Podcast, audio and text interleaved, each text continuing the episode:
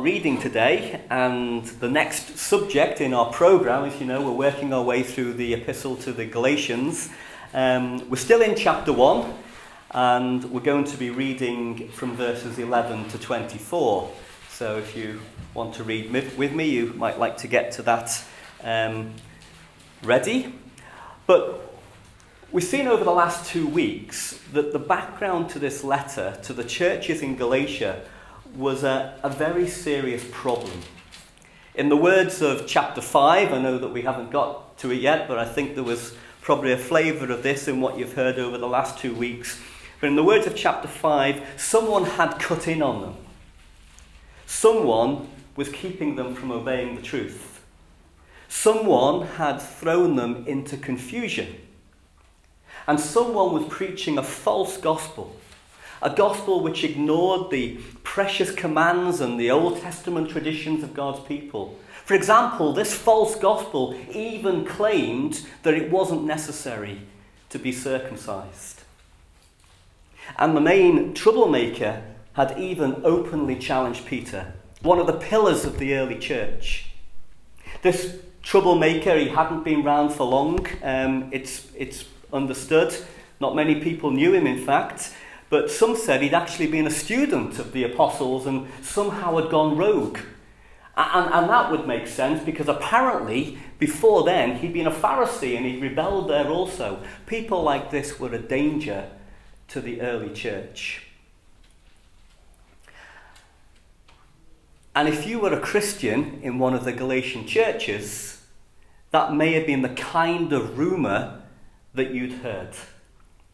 And now Paul this so called troublemaker uh, had written them a letter to put the record straight, setting out the background to the gospel that he taught and why they should trust his message.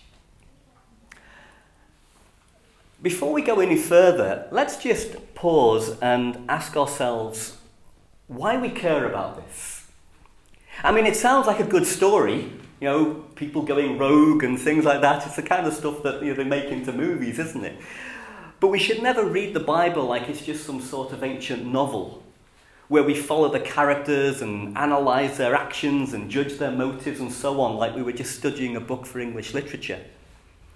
This letter has been preserved for us because God wants us to know something of great importance for our, our own lives today.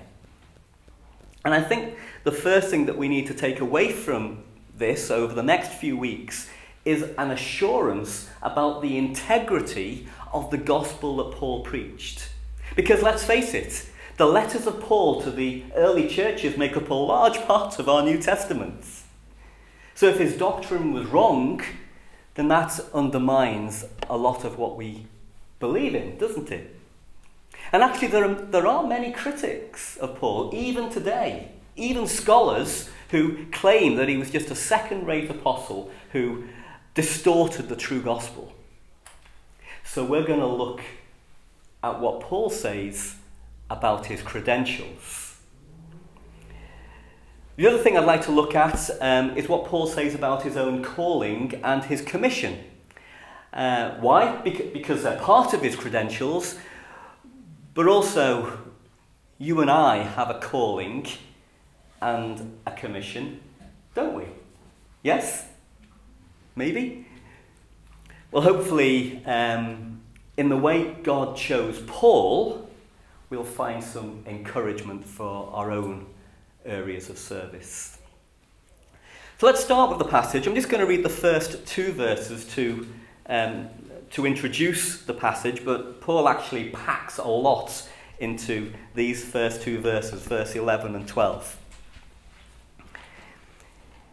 He writes, I want you to know, brothers and sisters, that the gospel I preached is not of human origin. I did not receive it from any man, nor was I taught it. Rather, I received it by revelation from Jesus Christ. Make no mistake, these challenges to the authority of Paul were very serious indeed. Not because there was a risk of Paul losing his job, so to speak, um, but because they were an attack on the very gospel that Paul preached. The gospel that does not require us to convert to Judaism. And he starts with an uncompromising statement, which he introduces with the words, I want you to know. I want you to know this. This is not Paul's thought for the week. This is not Paul just sharing a different perspective that he'd like them to think about. This is not Paul just giving them another idea that he'd like them to take on board. He wants them to know something which is vitally important. It's a bit like the way Jesus introduced some of his most profound statements when he said, I tell you the truth. Jesus always told the truth, but sometimes he would introduce something with that statement because he really wanted them to pay attention and understand there was something very important coming. And I think Paul's doing the same here. I want you to know. And then he goes on to talk about four things. He gives them four things which basically add up to the same thing. He says, firstly, that the gospel that he preached was not of human origin, so he didn't make it up himself. Secondly, he didn't get it from any man, which obviously he couldn't have done if he didn't, if it wasn't of human origin. Thirdly, he says he wasn't taught it.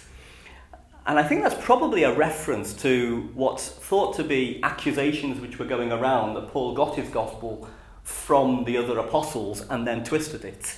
So he says he wasn't taught it. And of course, he couldn't have been taught it if the other two statements are true, that he, it wasn't of human origin and, and he didn't get it from, from any man. So if it wasn't of human origin, where did he get it? His fourth statement is kind of the conclusion of the other three. He says that he received it by revelation from Jesus Christ. Now, that was a big claim, wasn't it? And no doubt Paul knew that there would be many who, quite simply, would just not believe him.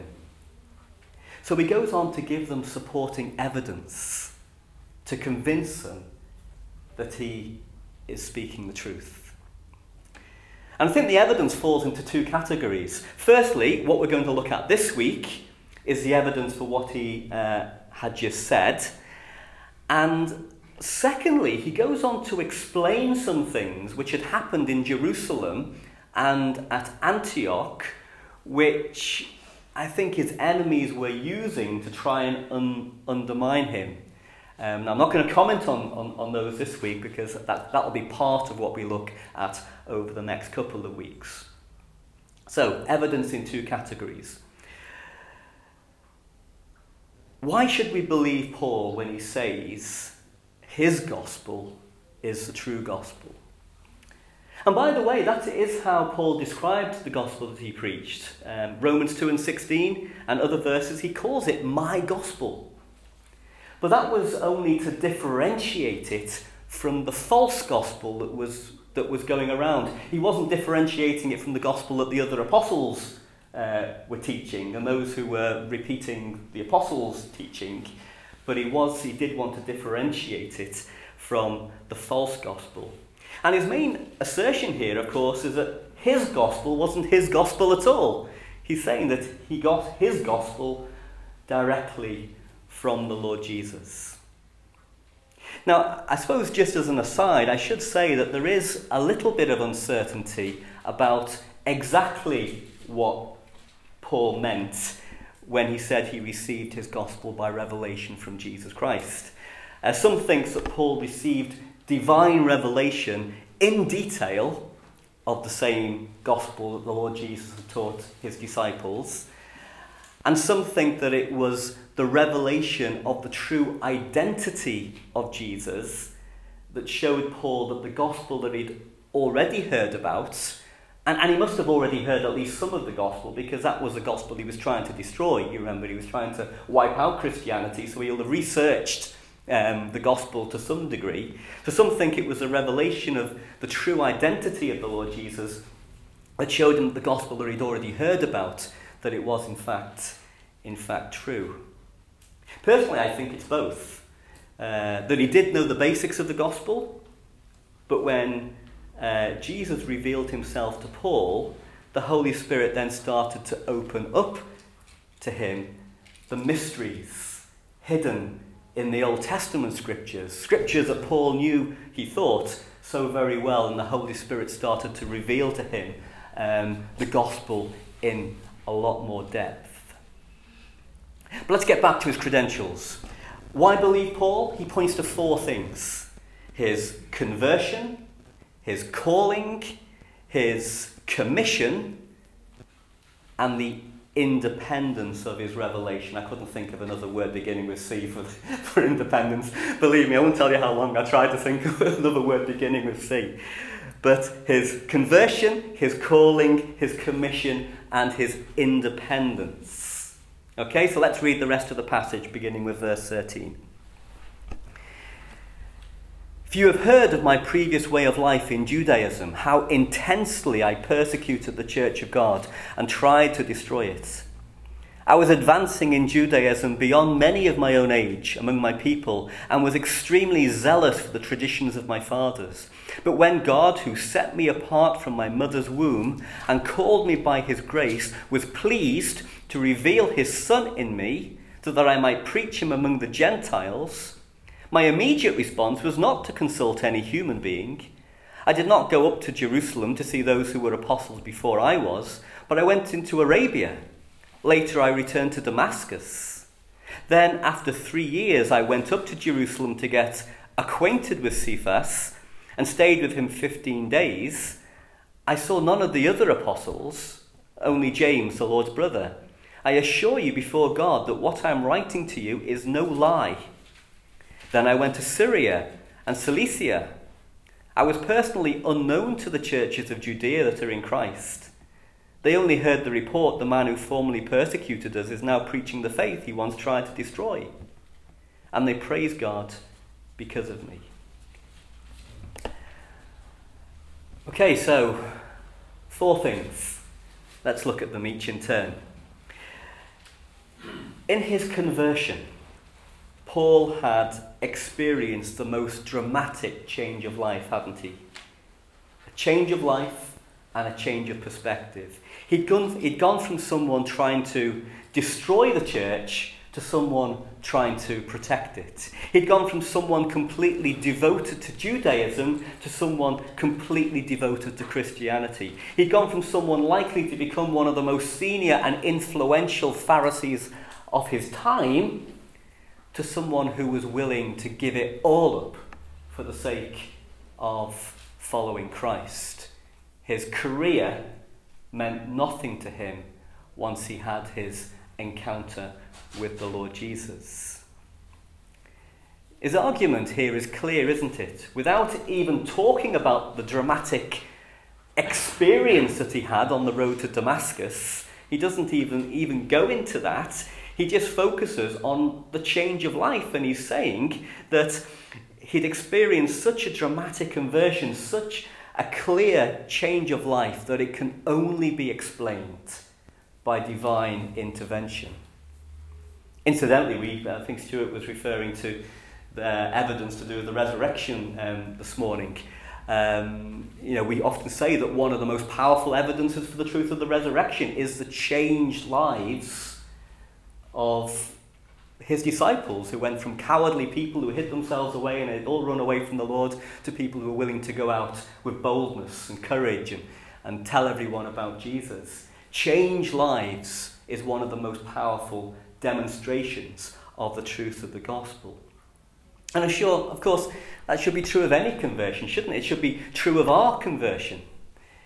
We might not have had such a dramatic initial salvation experience as the Apostle Paul.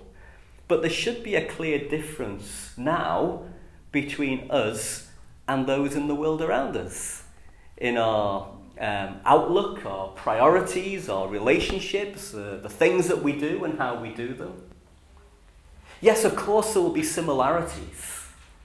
Um, you know, we live in a world where there are so many lovely, loving people who do good works in their communities and further afield that would put many a Christian to shame. But we know that good works don't earn ourselves a place in heaven. And uh, my point is that the combined outlook and priorities and relationships and the things that we do and how we do them, uh, that combination of aspects of our lives should clearly mark us out as Christians, shouldn't it? And it's powerful evidence to those who we come into contact with. So, conversion, number one. Number two, he talks about his calling. I think his point here is that although his conversion was dramatic, apart from the bright light and the voice from heaven, um, it wasn't really out of step with the way God works. Paul's calling was simply a demonstration of the sovereignty and the grace of God, just like when he called you and me. He says in verse 15 that God chose him before he was even born. That's the sovereignty of God. And he says that um, he, called, he called Paul out of his grace. Paul didn't see his calling as some sort of a, a reward for his devotion to the Old Testament law and everything that he'd done in his career as a Pharisee. In fact, Paul was amazed at the grace of God that he should be allowed to have any job in the church, given that he'd tried so hard to destroy the church. And another dimension of God's grace is that you notice he says that he was pleased. He was pleased when God, who set me apart from my mother's womb and called me by his grace, was pleased to reveal his son in me. It wasn't a reluctant choice. God didn't look at Paul and say and see a, a, a, whole load of background and useful knowledge of the scriptures and good influencing skills and thought to himself, well, you know, I can use him, I'd rather not. Uh, God's grace is never expressed or delivered reluctantly. He was pleased to show his grace to Paul. He is pleased to show his grace to all of us who don't deserve it. He delights to give us what we don't deserve. And so, with that in mind, it's good to remind ourselves that we've all been called, haven't we? We were chosen in Christ before the world began, Ephesians 1 and 4 tells us. And He has called each of us personally. He calls us by name, John 10, verse 3 says. Now, we'll come on to the purpose of that calling in a moment, but as far as salvation is concerned, isn't it great to know, in the words of the Lord's parable about the lost sheep, that if you or I had been the only, I remember being told this in Sunday school, it had a big effect on me then, you know, even as a, as a kid. If you or I had been the only lost sheep, the Lord Jesus would still have come and searched for us and called for us individually. He calls us by name.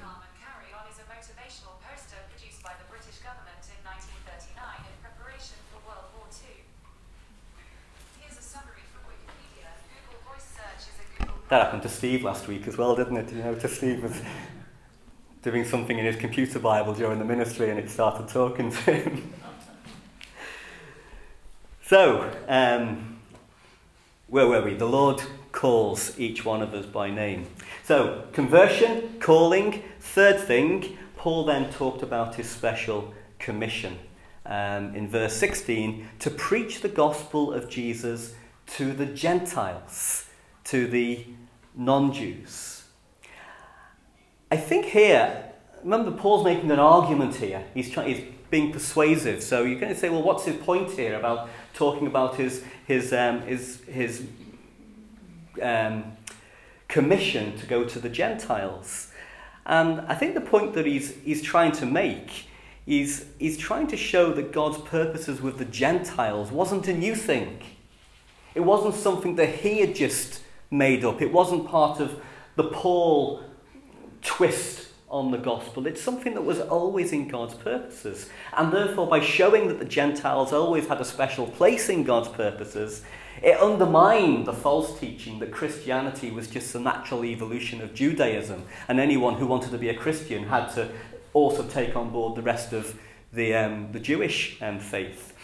How does Paul make this, this, this note? It's very subtle, and I might be wrong, but in verse 15, you notice that Paul uses quite flowery language to say that he'd been chosen before he was born.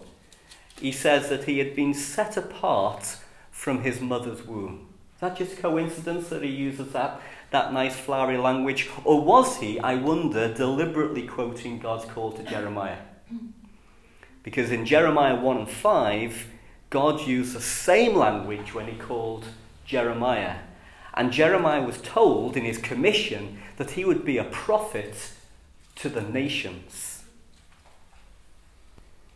not just the Jews. So whether Paul was using that or not, I'm, don't, I'm not entirely sure. Uh, nothing changes the fact that that was um, Paul's, um, that was Jeremiah's commission.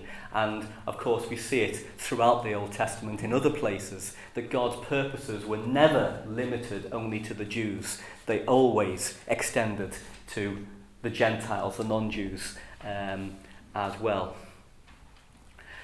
So, just thinking about ourselves again for a moment, we each have a commission, don't we? Each one of us. It might not be a commission like Paul. Um, but we all have a commission. And we often talk about calling and commission, um, putting them together, and, and, and rightly so, because the verse I quoted from Ephesians 1 before uh, makes it clear that we were chosen for a purpose. And likewise, Ephesians 2 and 10 says that there, were, there are good works which God has prepared in advance for us to do. The Great Commission of Matthew 28 uh, we often refer to that, don't we? And it gives us a very high level view of the work of the church. But each of us are called to make our own contribution. Each of us have our own commission to serve within the church according to the gift and opportunity that God has given us. Now, sometimes, like Paul, there might be a very specific sense of commission to do a very specific thing, either locally or even um, overseas. But for most of us, I think our calling and commission will probably be more general, albeit no less important. God expects us to contribute to the vital functions of the church. He expects us to share the gospel with others as in our day-to-day lives as we, has, as we have opportunity to do so. He expects us to live lives worthy of our calling, it says in 2 Thessalonians 1 and 11. And of course, he expects us to love and support one another and so on. So, all of these things we might just think, oh, well, these are just the things, uh, the standards, aren't they, of behaviour? No, I think that they're more than that. God brings us together to serve one another. We all have a, a commission to serve God and serve our brothers and sisters and to share the gospel with our friends and neighbours, work colleagues, and, and, and so on. That's our commission. It might not be quite the same as, as Paul, um, but it's a vital commission nonetheless. So, conversion, calling, commitment. The fourth thing, um, the fourth point that Paul was making for his argument is simply to refute the idea that he had just been a student of the other apostles uh, that he was somehow under them and therefore had no apostolic authority of his own. Uh, and he says that after his conversion, he didn't even he didn't go to them at all. Um, he didn't really have any meaningful contact with the other apostle, apostles for many years. Um, instead, he went on what we might call today a retreat. Um, and I imagine that while he was away, he came to terms with how wrong he had been about everything. Uh, how wrong he had been about his understanding of the scriptures. I imagine he spent a long time revisiting all of those Old Testament scriptures that he thought that he knew so well. And with the help of the Holy Spirit, he was able to see what Jesus showed those two disciples on the road to Emmaus, that other amazing roadside experience uh, to see how all the Old Testament scriptures all pointed to Jesus. Paul didn't receive a different revelation to the other apostles. He independently received the same revelation. And I think that's one of the hallmarks of God's revelation. He doesn't reveal, there's only one truth. He doesn't reveal one thing to one group of people and then reveal something else to another group of people. Sure, in the whole Christian world, there are people who believe and do different things, but that is about people's response to the revelation. It's not a different revelation. God reveals one revelation to the world, and that is what we called what we call the, the full um, gospel. And we can see the evidence of Paul's revelation being the same as what the apostles received, because when he finally presented his gospel to the other apostles, um, they recognized the truth of his preaching. They recognized it was the same gospel that they taught. Um, they, reckoned the, they recognized the authenticity of his calling. They recognized the validity of his commission. Now, we haven't looked at that yet. These are the things we're going to be looking at um, over the next couple of weeks. So that's just a little bit of an appetite wetter. So, four key areas we've looked at briefly uh, all of which prove Paul's integrity, I think. His conversion, his calling, his commission, and the independence of his revelation. And you know, this wasn't the only time that Paul felt the need that he had to do this. Um, 2 Corinthians chapters 11 and 12, or Philippians chapter 3, for example, if you want to have a look at those um, passages, you'll see Paul having to set out his credentials um, to other churches as well. And I think it's an indication of the strength of opposition against him. And the oath that he gives in verse 20. You notice in verse 20 where he says, I assure you before God that what I am writing to you is no lie. He's, he's making an oath there, isn't he? And I think that's an indication of what was being said about him. This is no lie because people were saying that he was a liar. And, you know, I mean, uh, you, you hear some things said about about about speakers sometimes. You know, he's not he's, he's not too good or he's a bit dull or whatever. But to call someone a liar, I mean, that's about as strong as it gets, isn't it? And that's what people were saying about Paul. Um, but he refutes that with an oath, I think, to convey how important it was that the that the that the the, the, the Christians knew that that absolutely wasn't wasn't true. Of course, Paul didn't like to boast about his qualifications, um, but he saw a need to defend his integrity as the preacher in order to defend the integrity of the gospel that he preached. And today, the integrity of the gospel and those who preach the gospel is still under attack, isn't it? And we know that such opposition is to be expected. It's part of the trouble that Jesus warned his disciples about in this world you will have trouble. They hated me, they will hate you too. So we know it's not unusual in that respect. We also know that it's part of um, our struggle against the powers of darkness that we read about in verses such as uh, Ephesians 6 and 12. But sometimes it's because Christians bring it on themselves by not living worthily of our calling. And that's the challenge. It was good to try and leave a challenge, something you know, for us to think about, all of us. Uh, the challenge I'd like to leave with us all today. If we had to set out our own credentials, our understanding of the gospel, and the things that we have done since we became Christians, and, and, and the things that we're doing now in the present, would our lives stand up to scrutiny? Would they support or undermine the truth of the gospel that we say that we believe in. Or as I remember it, it being um, put once, um, again, this might be way back in Sunday school days, but I remember somebody saying, you know, if you were arrested for being a Christian, and by the way, as you know, in many countries of the world, that is a, you know, a risk that Christians do face. But if you or I were arrested for being a Christian, would there be enough evidence to convict us. Paul, in his letter to the Galatians, was saying, in a sense, I hope so. Here's my credentials that back up the truth of the message I preach. May God help us in our day to day lives to show the power of the gospel and the truth of the gospel in the things that we do and say, uh, the standard of behaviour that we, we bring, our faithfulness to the things of the church. These are the things that show that God really is working in our lives. Let's pray.